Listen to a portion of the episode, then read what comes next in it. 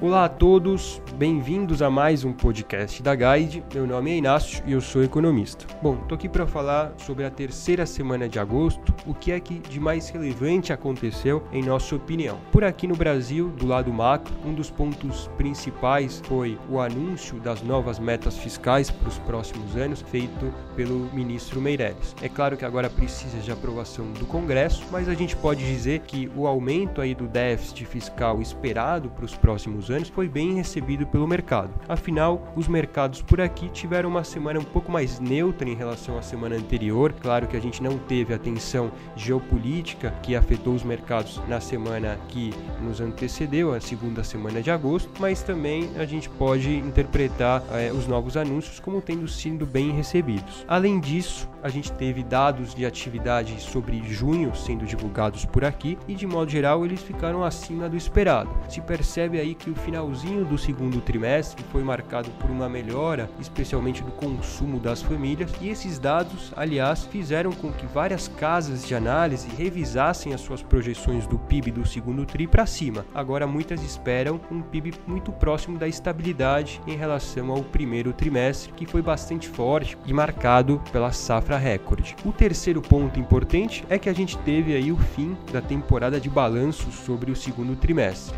Aqui também a gente pode pode dizer que os números foram bem recebidos pelo mercado, de modo geral, o setor de varejo mostrou bons resultados em linha com esse ambiente macro que eu acabo de comentar de melhora do consumo das famílias. Endividamento das famílias vem diminuindo, o que permite que o consumo tenha algum fôlego nesse momento. Em relação ao exterior, a gente teve sinalizações importantes do Banco Central Europeu e do Banco Central Americano. Afinal, as atas das últimas reuniões desses bancos centrais foram divulgadas divulgadas.